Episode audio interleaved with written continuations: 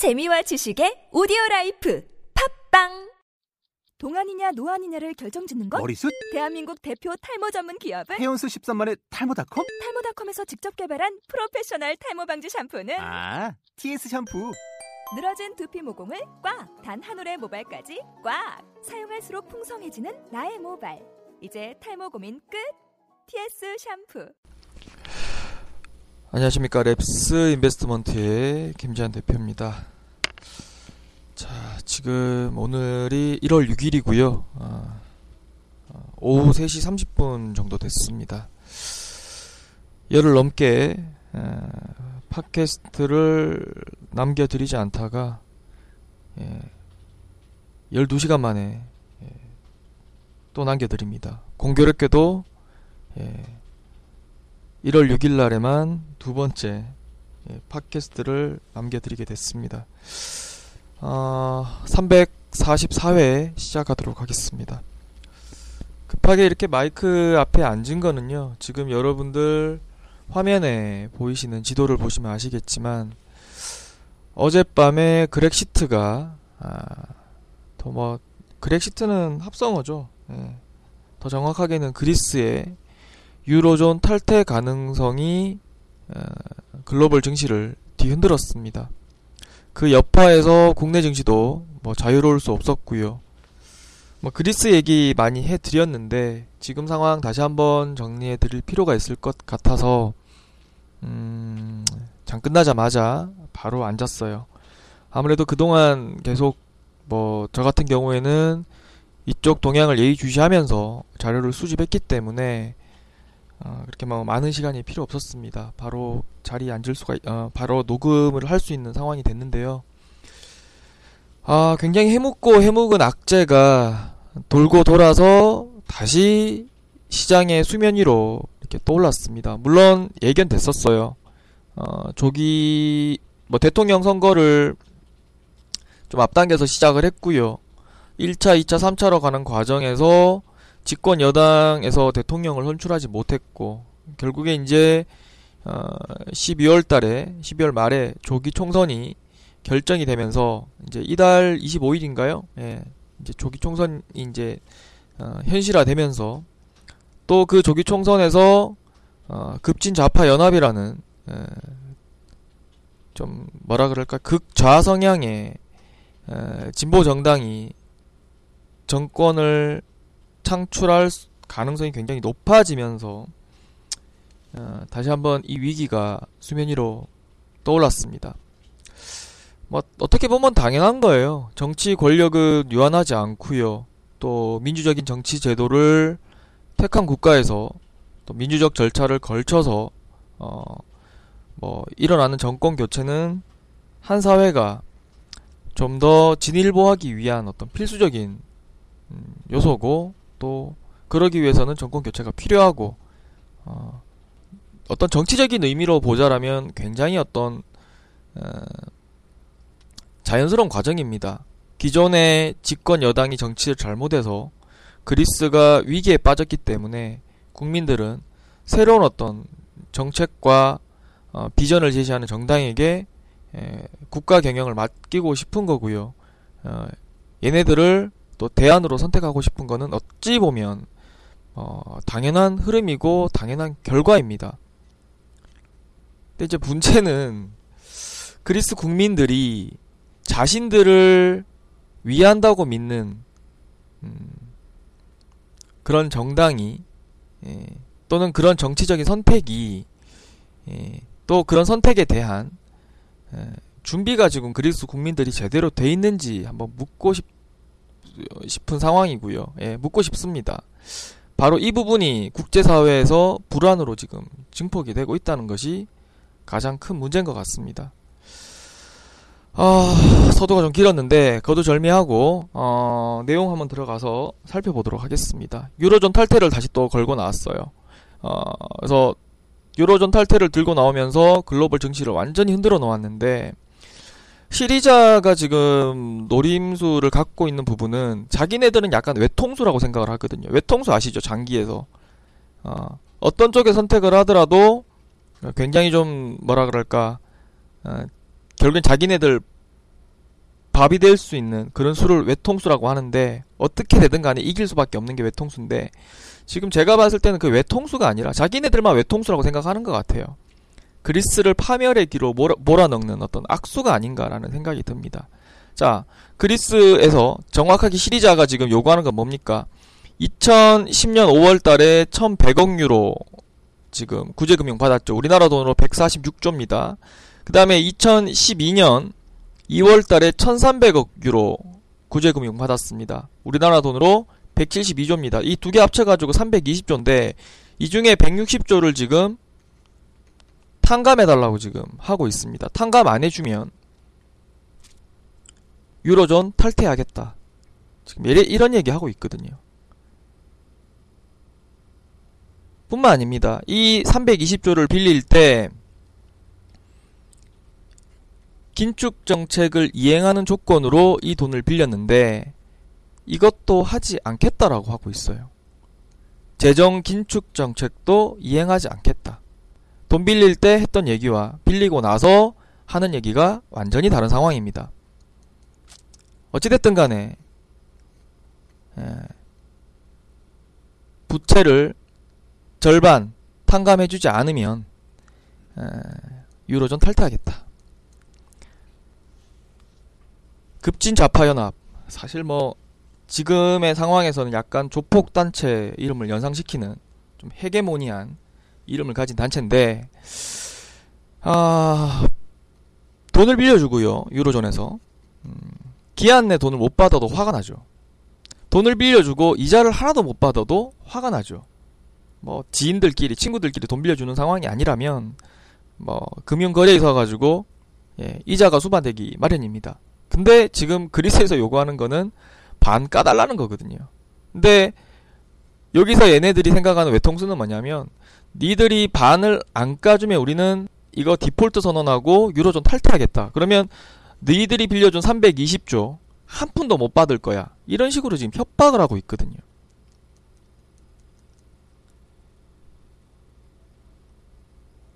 그러면 이제 그리스 같은 경우에 지금 이제 유로존을 탈퇴했을 때 사실 유로존에서 탈퇴를 해버리게 되면 뭐 물론 디폴트 선언하게 되면 이건 안 갚겠다는 거고요. 유로존은 어 EU에서는 이 돈을 10원도 못 받게 되는 거고 두 번째로 유로존을 탈퇴하게 될 경우에 별다른 어떤 제재를 받기도 힘든 상황이 됩니다. 그러니까 제재를 가하기도 힘든 상황이 됩니다. 그리스는 굉장히 자유로워지는 거예요. 320조를 소위 말해서 퉁치고 예, 그리고 예, 그러고도 별다른 제재를 받지 않을 수가 있다는 거죠. 협박을 하고 있는 거예요, 지금. 그러면서 지금 이 시리자라는 정당은 부동산 세금을 철폐하겠다.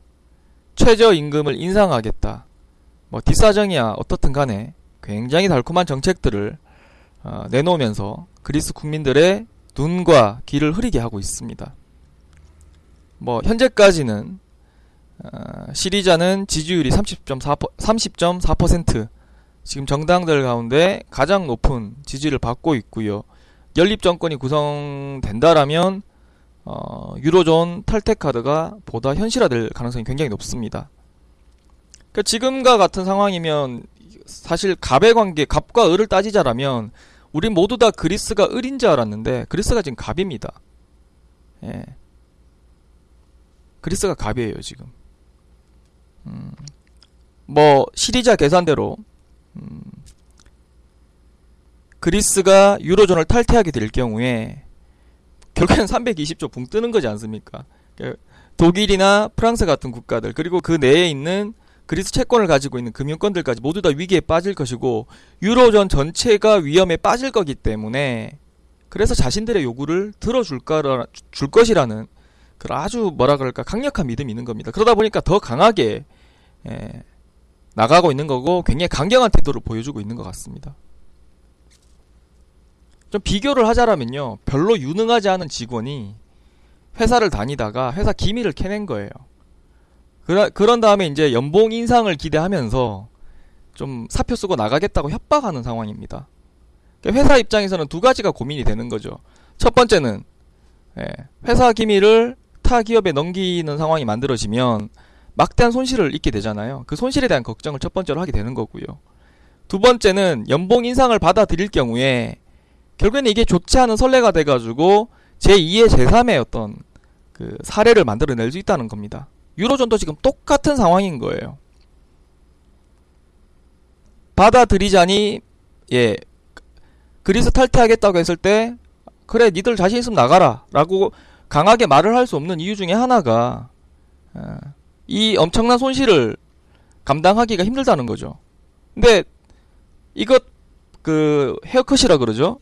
320조 중에 160조였던 그 부채 삭감안을 받아들이게 될 경우에 포르투갈이나 이태리 같은 경우에도 지금 굉장히 재정적으로 어렵습니다. 이런 나라들도 왜 그리스는 해주는데 우리는 부채를 삭감해주지 않느냐라고 요구할 가능성이 굉장히 높다는 거죠. 그러니까 유로존의 고민이 저 일개 회사의 어떤 어 하나의 그 산업 스파이에 준하는 어떤 직원이 있는 상황과 별반 다르지 않다는 겁니다. 그래서 강경한 태도로 그리스 유로존 탈퇴를 용인하자니까 리만 브라더스 이상의 충격과 공포가 유로존을 뒤덮을 것이 뻔하고요.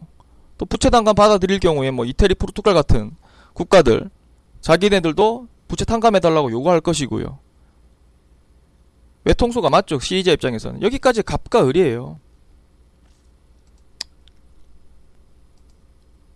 근데 이제 이런 상황에서 뭐 부채 절반 탕감 안 해주면 자기네들은 디폴트하고 나가겠다는 겁니다. 예. 디폴트하고 나가고 EU 채권단은 한 푼도 못 받는 상황까지 그 상황까지 몰고 가겠다는 겁니다. 디폴트 선언해서. 예. 그러면서 눈치 보면서 불편하게 괜히 유로존에 남아있을 이유가 없으니까 이미 뭐 부채는 안 갚겠다고 선언한 거니까 그리스는 모든 걸 내버리고 유로존을 탈퇴하려고 할 겁니다. 그럼 이제 그리스 입장에서 유로존 탈퇴로 얻을 수 있는 건 뭘까요? 예. 320조 이제 퉁쳤으니까 그건 이득이죠. 자, 탈퇴 이후에 이제 굉장히 어려워집니다. 첫 번째, 외교적 고립. 뭐 사실 설명할 필요가 없죠. 누가 이런 나라랑 거래를 하겠, 거래를 하겠습니까? 교육을 맺겠습니까? 외교를 하겠습니까? 돈 떼먹고 나몰라라는 놈이랑 친구하자는 국가 이 세상에 아무데도 없습니다. 글쎄요, 뭐 유엔 총회 같은 데서 한 표가 급한 뭐 북한 같은 데서는 친구하자고 할지 모르겠으나 쉽지 않을 겁니다. 독자적인 화폐? 이거 요즘에 그리, 그 러시아가 이 상황을 너무 잘 보여줘서 사실 설명할 필요도 없을 것 같아요. 루브라 폭락이 국가 경제에 어떤 영향을 미쳤는지 우리 잘 알고 있죠. 자, 유로화를 버리고 독자적인 화폐를 사용했을 때 가치 절하를 가치 절하가 아니죠. 가치 폭락을 겪게 될 것이고요. 그, 그 가치 폭락의 상황에서 그리스의 국가 경제가 온전히 흘러갈 가능성이 높지가 않습니다. 살인적인 인플레이션에 직면할 거예요. 자, 인플레이션이 살인적으로 직면합니다. 그러면 국가에서 재정을 충당하기 위해서 지금 뭐 시리자에서 복지 정책 하겠다라고 하는데 돈이 필요합니다. 그러면 인플레이션 이상의 금리를 내놔야 되는데 엄청난 고금리 채권을 내놔야 되는 거예요. 이미 그리스는 GDP 대비 부채 비율이 172%입니다. 아, 175%입니다. 추가적으로 고금리 채권을 발행했을 때, 국채를 발행했을 때 재무 부담으로 작용할 수밖에 없습니다. 이거 감당할 수 있을까요? 이거 이게 뭐 굳이 그리스 국민의 뜻이라면 어, 이런 상황을 감안하고라도 정권 교체를 해서 새로운 시대를 열어보겠다라면 우리가 그 뜻을 존중해 줄 필요가 있습니다. 금융시장에서 좀 고통을 겪더라도. 현재 시리자하고 기존 여당인 그 신민주당 지지율 격차가 오늘 날짜로 보니까 딱 3% 차입니다. 어, 지금 이제 선거까지 한 20일 정도 남았는데 25일 날 열리니까 오늘 6일이죠. 19일. 예. 3주가 채 안 남았네요. 국가 미래에 대한 진지한 고민을 그리스 국민 스스로가 한다면 어, 또 국가 전망에 대한 어, 국가 전망의 어떤 파괴자 역할을 할 준비가 되어 있는 시리자에게 쉽게 표를 던지지 못할 겁니다. 저는 그렇게 보고 있습니다. 과거에도 이런 불안 요소가 있었지만 결국에 안정 속에서 변화를 선택했던 것이 그리스 국민이거든요. 이번에 좀 상황이 어렵게 됐지만 현명한 선택하리라 보고 있고요. 이런 상황에 대해서 그리스 국민들 지금 마음의 준비가 전혀 안 돼 있습니다. 상황을 제대로 파악하지 못하고 있는 것 같고요.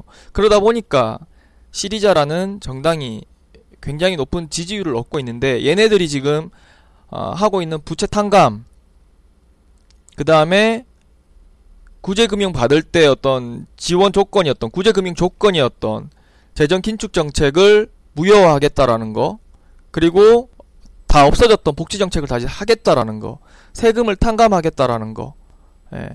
이게 받아들여지지 않, 않으면 320조 퉁치고 EU에다가 막대한 손해를 끼치고 그리고 제재를 피해서 유로존을 탈퇴하겠다라는 건데 예. 얻는 것보다 예, 잃는 게 훨씬 더 많습니다. 득보다 실이 많은 어, 결정이고요. 이미 지금 굉장히 어려운 상황을 그리스 스스로가 아, 좀 자초해 나가고 있다라고 저는 예, 생각을 합니다. 이 생각 뭐 저뿐만 아니라 글로벌 시장에 참여하는 모든 투자자들 예, 또 정치권에 있으신 분들 모두 다 같은 생각일 겁니다.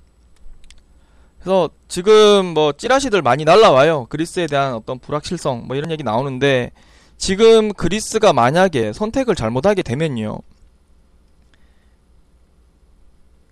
우리가 생각했던 거 이상의 어 훨씬 더 어, 악화된 어떤 상황 어떻게 보면 한 번도 경험해보지 못한 그런 상황을 어, 만들어낼 수도 있습니다. 그러니까 그런 상황이 그만큼 쉽게 만들어지지 않는다는 거죠. 미국에서 특정 국가에 원자폭탄 투하하는 것만큼이나 어려운 결정이라는 겁니다. 그러니까 지금 뭐 지지율이 30% 나오고 정당 지지도 1등이라고 하더라도 이 결정을 쉽게 하기는 어려울 겁니다. 예. 그래서 좀 더 여러분들이 호흡을 가다듬고 어, 이 사태를 제대로 좀 파악하고 계시면서 어, 좀 지켜보셨으면 좋겠고 어, 또 이런 상황이 어, 생각만큼 쉽게 일어나지 않는다는 부분을 염두에 두시고 어, 좀 조금 더 차분하게 예, 시장에 임해 주셨으면 좋겠다라는 관점에서 어, 이렇게 팟캐스트를 녹음하게 됐습니다. 잘 참고하셔서 대응 잘 해주셨으면 좋겠습니다. 감사합니다.